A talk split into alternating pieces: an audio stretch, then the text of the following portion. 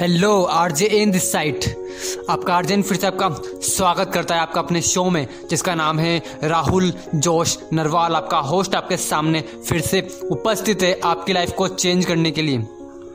आज इस पॉडकास्ट में मैं आपसे एक ऐसे पर्सन के बारे में बात करने वाला हूँ, एक ऐसी पर्सनालिटी के बारे में बात करने वाला हूँ, जो जो हाईएस्ट रिचेस्ट जो लोग हैं ना हाईएस्ट रिचेस्ट जो सबसे ज़्यादा अमीर लोग हैं, उनकी लिस्ट में आते हैं, वो चौथे नंबर पर आते हैं। यस मेरे ब्रो दुनिया के चौथे सबसे अमीर इंसान के बारे में मैं आपके इस पॉडकास्ट में बात करने वाला हूँ। हम उनसे क्या सीख सकते हैं, हम उनसे कैसे सीख सकते हैं, वो सब इस पॉडकास्ट के अंदर बात की जाएगी। आप, आपका आर्जन उसी के बारे में पूरी डिटेल में बात करेगा।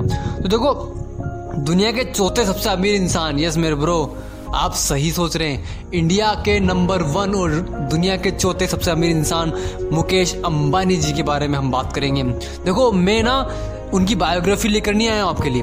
सच बोल रहा हूँ मैं मैं उनके लिए कोई उनकी बायोग्राफी या उत, उनकी कितनी कारें हैं वो कितने अमीर हैं वो ये सब मैं आपको नहीं बताने वाला हूँ। मैं आपको ये बताने वाला हूँ कि उन्होंने जो किया है उन्होंने जो किया है उससे हम क्या सीख सकते हैं। कुछ ऐसे टॉपिक्स कुछ ऐसे पॉइंट्स जिनको हम अपनाकर अपनी लाइफ को भी एक्स्ट्रा ऑर्डनरी बना सकते हैं, जिनको हम अपनाकर हम भी अमीर बन सकते हैं। देखो, अगर हमें अमीर बनना है ना तो हमें अमीरों के, अमीरों की संगत में रहना ही होगा।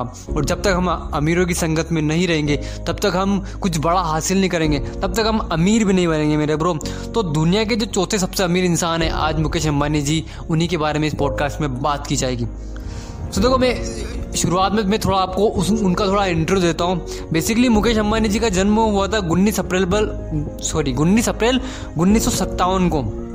और इनका जन्म हुआ था इंडिया में नहीं हुआ इनका जन्म इनका जन्म हुआ यमन में यस यमन में इनका जन्म हुआ था। वहाँ पर, वहाँ से फिर धीरू भाई अम्बानी जी वहाँ से मुंबई शिफ्ट हो गए थे, वो वो मुंबई आ गए थे। और आपने उनकी वो कहा, वो कहानी सुनी होगी।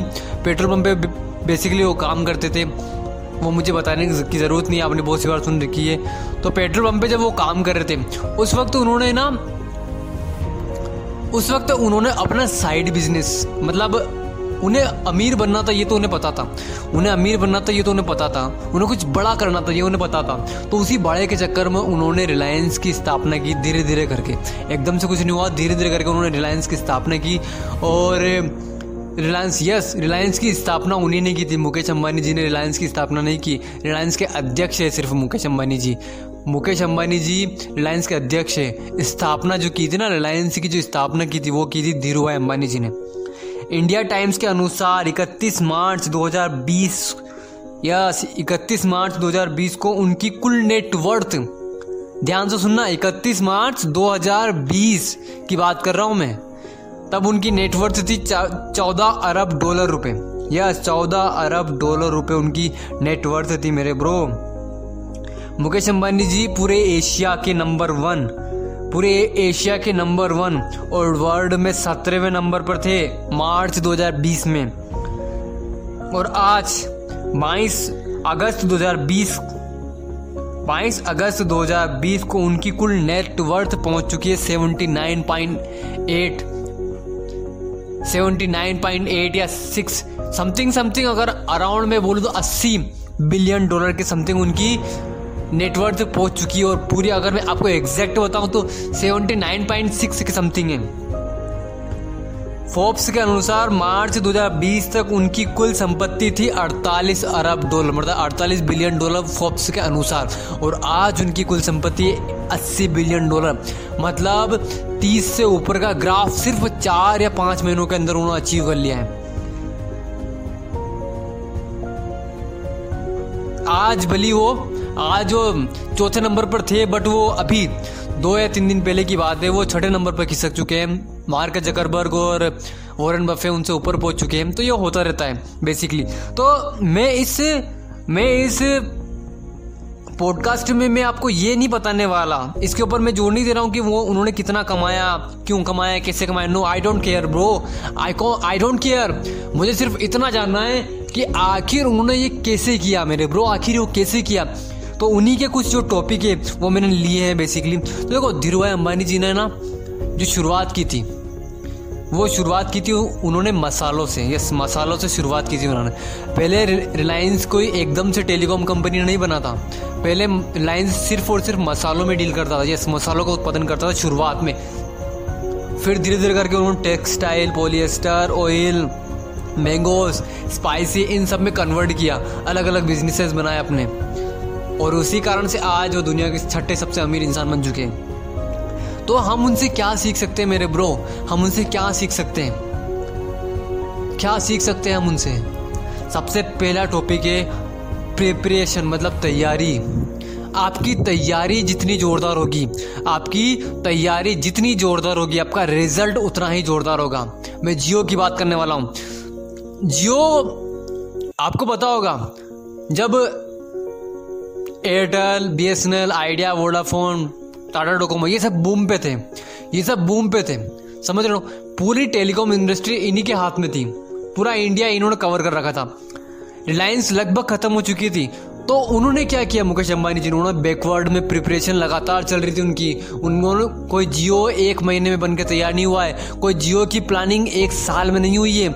जियो की प्लानिंग में उन्होंने सालों लगाए हैं। बैकवर्ड में उनकी प्रिपरेशन चल रही थी। मतलब बैकवर्ड में उनकी तैयारी चल रही थी। टेलीकॉम कंपनी टे, कोई टेलीकॉम कंपनी खोलने की रिलायंस की जगह जियो को लाकर लेकर आने की। और at the end of the topic time क्या हुआ? वो कुछ टाइम के बाद उन्होंने सब कुछ किया प्लानिंग करी उन्होंने डेटा को एनालिस एनालिसिस्ट किया उन्होंने। उन्होंने देखा कि कम पैसे में, कम पैसे में कैसे ऑडियंस को, कैसे कस्टमर को ज़्यादा वैल्यू दी जाए, उन्होंने ये तय तय किया। और उसी के बाद जब उनकी पूरी प्रिपरेशन तैयार हो चुकी तो उन्होंने जियो को लॉन्च कर दिया। और जब जियो लॉन्च हुआ, जब जियो लॉन्च हुआ तो आपको पता होगा Airtel Idea Vodafone Tata Docomo सबके लगा दी उसने अच्छी तरह। अच्छी खासी तरीके से। यहाँ तक कि आइडिया और वोडाफोन को तो ऐसी नौबत आई कि दोनों को कंबाइन होना पड़ा, वरना दोनों का वजूद खत्म था। इसे बोलते हैं ये होती है प्रिपरेशन ये होती है तैयारी। अगर आप, जो भी आप काम कर रहे हो ना, अगर आपकी तैयारी एकदम प्रूफ है। एकदम सॉलिड आपकी तैयारी। आपकी ट्रेनिंग सॉलिड है। तो यकीन मानो, जो रिज़ल्ट आएगा ना, वो धासु आएगा। सच सच बोल रहा आपका अर्जन। अगर आप आज बेस्ट यूट्यूबर बनना चाहते हो तो पता लगाओ कि बेस्ट यूट्यूबर कैसे बना जाता है। अपने नीच के ऊपर काम करो। अपने नीच में मास्टर बनो। पता लगाओ प्लानिंग करो कैसे क्या होगा, कैसे कैसे यूट्यूब के ऊपर ग्रो किया जाता है। कैसे आपका वीडियो ज़्यादा तक ज़्यादा से ज़्यादा ज़्यादा लोगों तक जाएगा। कैसे थंबनेल बनेगा, कैसे सब कुछ होगा। पता लगाओ प्लानिंग करो।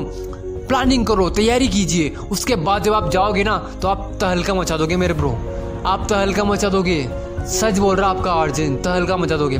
जितनी भी आपने यूट्यूबर पे, जितने भी अभी तक आपने डिजिटल मार्केटर देखे, वो सब क्या है, वो सब तैयारी का ही परिणाम है। वरना आज यूट्यूब के ऊपर तो लाखों करोड़ों डिजिटल मार्केटर है। लेकिन हम जानते कुछ ही को है, जो फ़ेमस है, हम उन्हीं को जानते हैं। ऐसा क्यों है मेरे ब्रो ऐसा इसलिए क्योंकि उनकी तैयारी उनकी तैयारी ऐसी होती है ना, जो एक नॉर्मल इंसान नहीं कर सकता, ऐसी उनकी तैयारी होती है।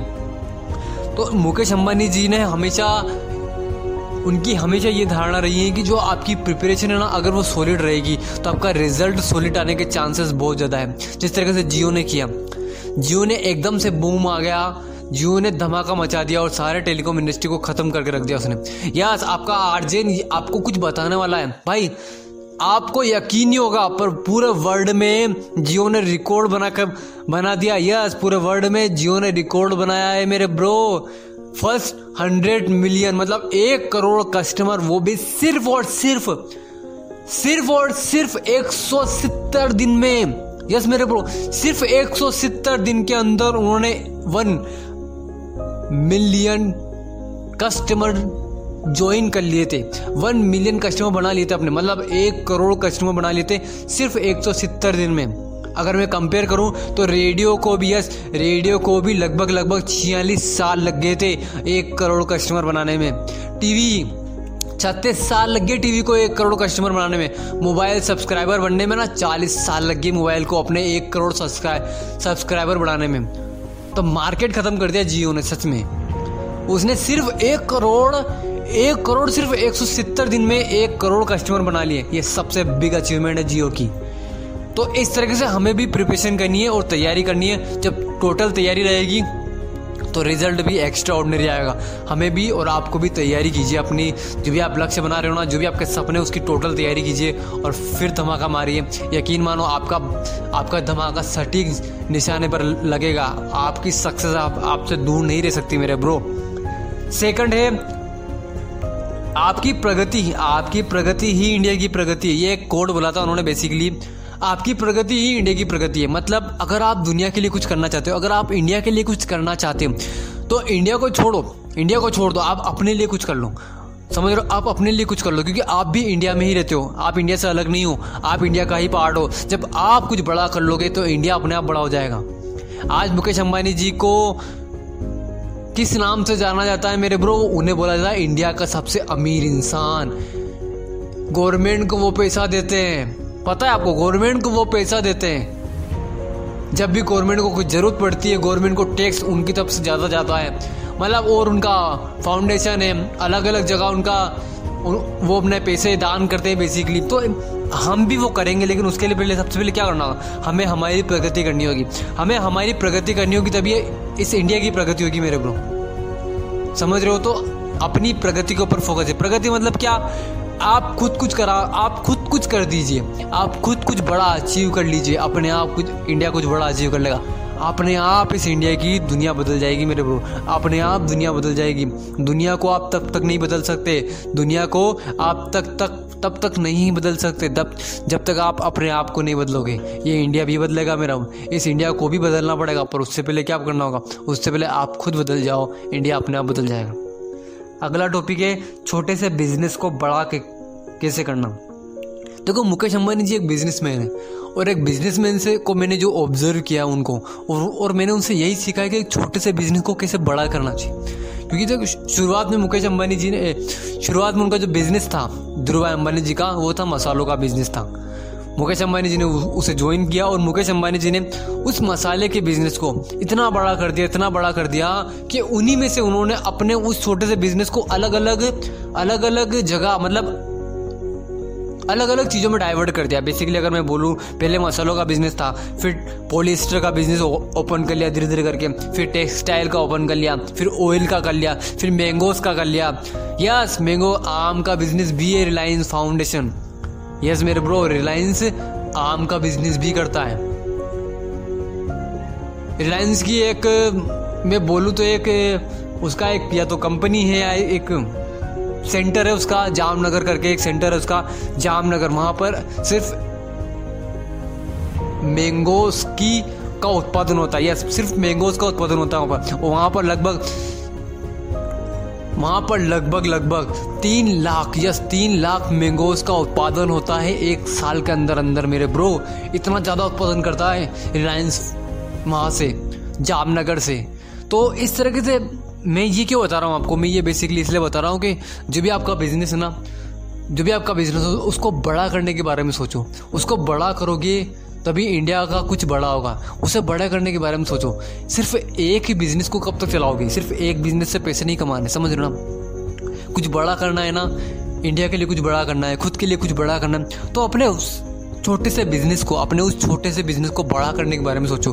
पता लगाओ कि कैसे ये बिज़नेस अगर मैं कोई ऑफलाइन बिज़नेस खोल रहा हूँ, अगर मेरी एक ब्रांच है तो मैं कैसे सेकंड ब्रांच खोल सकता हूँ? कैसे मैं थर्ड ब्रांच खोल सकता हूँ? कैसे मैं फोर्थ ब्रांच खोल सकता हूँ? ये पता लगाओ। जब आप ये पता लगाओगे ना, अपने आप से पूछोगे ना, आपको रिज़ल्ट भी मिलेंगे, आपको जवाब भी मिल जाएगा मेरे ब्रो तो इस तरीके से अपने छोटे से बिज़नेस को बड़ा करने के बारे में सोचो। क्योंकि बड़े बिज़नेस करोगे तो बड़ा कुछ अचीवमेंट भी होगा। तब इंडिया को आप बेहतर दे। कुछ दे पाओगे, तभी आप लोगों की की मदद कर पाओगे, वरना छोटे बिज़नेस में तो सब है। पैसे के लिए तो सब काम करते हैं हमें पैसे के लिए काम नहीं करना, हमें इंडिया के लिए काम करना, समझ रहे हो? जिस तरह से मुकेश अम्बानी जी करते हैं। अगला टॉपिक है, मुकेश अम्बानी जी ना धार्मिक काम में बड़ा बिलीव करते हैं। वो भगवान को बड़ा मानते हैं यस भगवान को बड़ा मानते हो धार्मिक काम में बड़ा बिलीव करते हैं। एक बार उनका वो जब उनका जो मकान है एंटीलिया वो बनकर तैयार हो गया था, यस, वो बनकर तैयार हो गया था। उसके बावजूद भी लगभग दो साल तक मुकेश अंबानी जी की फैमिली उसमें शिफ्ट नहीं हुई थी। क्यों नहीं हुई थी? क्योंकि जब उन्होंने पंडित से पूछा था तो पंडित ने बोला था कि ये घर आपके लिए नुकसानदायक साबित होगा।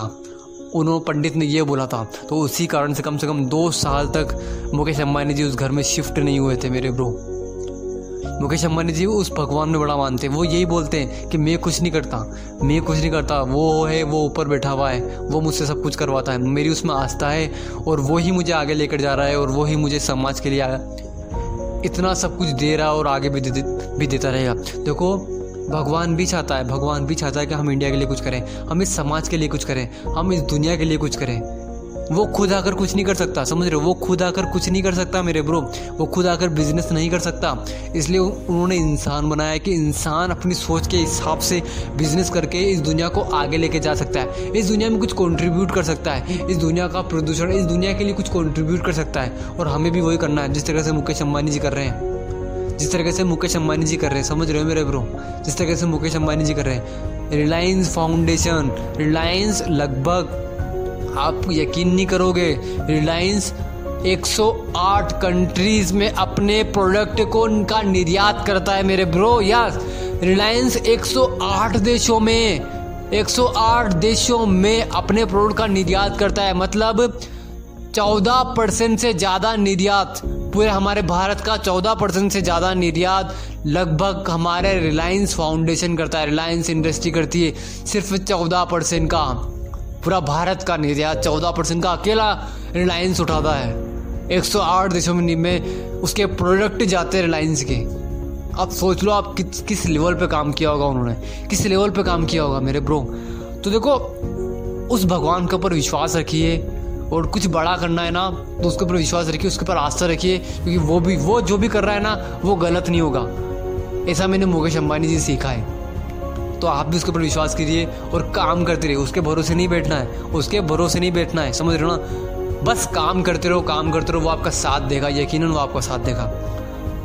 और अगला टॉपिक है साहस और हिम्मत। साहस और हिम्मत से हर बड़े से बड़े काम को आसान किया जा सकता है। मुकेश अंबानी जी ने बोला ये कि जिस इंसान ने अपने सपनों को हासिल करने के लिए डर निश्चय कर लिया उसको रोकना लगभग नामुमकिन हो जाता है। उसको रोकना लगभग नामुमकिन हो जाता है। उसके सपने सपने नहीं होते, उसकी रियलिटी बन जाते हैं। उसकी हकीकत को रियलिटी उसकी रियलिटी को, उसकी रियलिटी को चेंज होने में टाइम नहीं लगता है।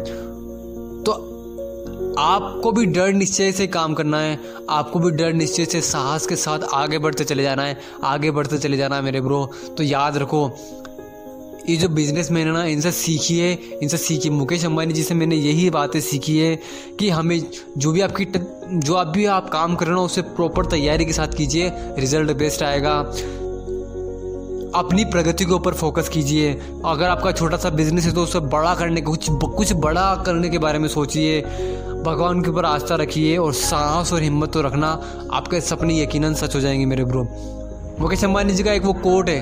आप आ, आपको पता होगा उन्होंने बोला है कि वो बेसिकली यूथ को देख कर बोलते हैं कि आज के यूथ में इतना जितनी एनर्जी है ना, अगर उतनी ही एनर्जी उनके उनके टाइम होती तो आज इंडिया कहीं और और होता।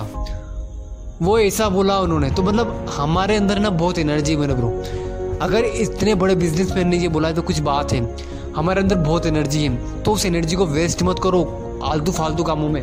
उस एनर्जी को अपने सपने पूरे करने में लगाओ। उस एनर्जी को इंडिया को बेहतर बनाने में लगाओ। उस एनर्जी को अपने आप को बेहतर बनाने में लगाओ। उस एनर्जी को कुछ क्रिएट करने के बारे में लगाओ। उस एनर्जी से इस इंडिया को आगे लेकर जाने के बारे में लगाओ। समझ रहे हो ना?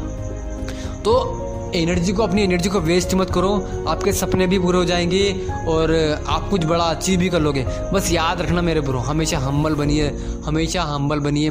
मुकेश, आपको क्या लगता है कि आपको क्या लगता है, मुकेश अम्बानी जी मतलब बहुत ज़्यादा बिज़ी रहते हैं, नहीं बा वो बुक्स पढ़ते हैं। उन्होंने एक इंटरव्यू में बोला भी है कि जब भी वो फ्री होते हैं ना तो वो बुक्स पढ़ते हैं। उन्हें मूवीज़ देखने का बड़ा शौक है। वो हिंदी मूवीज़ बड़ा देखते हैं। और एक एक मुंबई या फिर दिल्ली के अंदर एक एक कैफ़े है जहाँ वो बड़ा जाते हैं। वो उनका फेवरेट कैफ़े है मैसूर कैफ़े वहाँ वो बड़ा जाते हैं। जब भी उनको टाइम मिलता है ना, वो वहीं पर जाते हैं। और जो उनकी फेवरेट डिश है सांबर इडली सांभर, वो खाते हैं। और इन्जॉय करते हैं लाइफ को।